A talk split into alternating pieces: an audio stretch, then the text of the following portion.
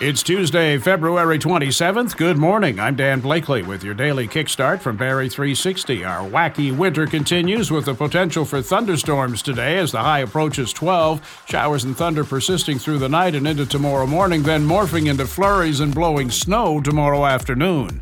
Survey of 10,000 Canadians has found while we are generally proud of our healthcare system, there is deep dissatisfaction and frustration with access to primary care. The Our Care initiative, headed by a family doctor in Toronto, held a series of roundtable discussions across the country over the past 16 months, found an estimated 22% of Canadians, 6.5 million people, do not have a family doctor or nurse practitioner they can visit on a regular basis.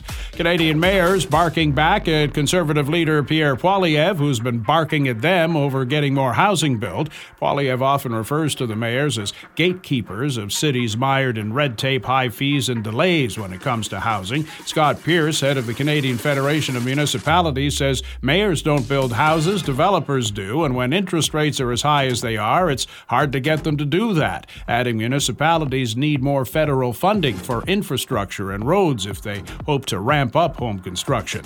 U.S. President Joe Biden says Israel is prepared to halt its war on Gaza during Ramadan if a hostage deal can be reached. There's been no reaction from Israel to Biden's comment regarding the framework of the deal under which Hamas would free some of the dozens of hostages it holds in exchange for the release of Palestinian prisoners and a six week halt to the fighting.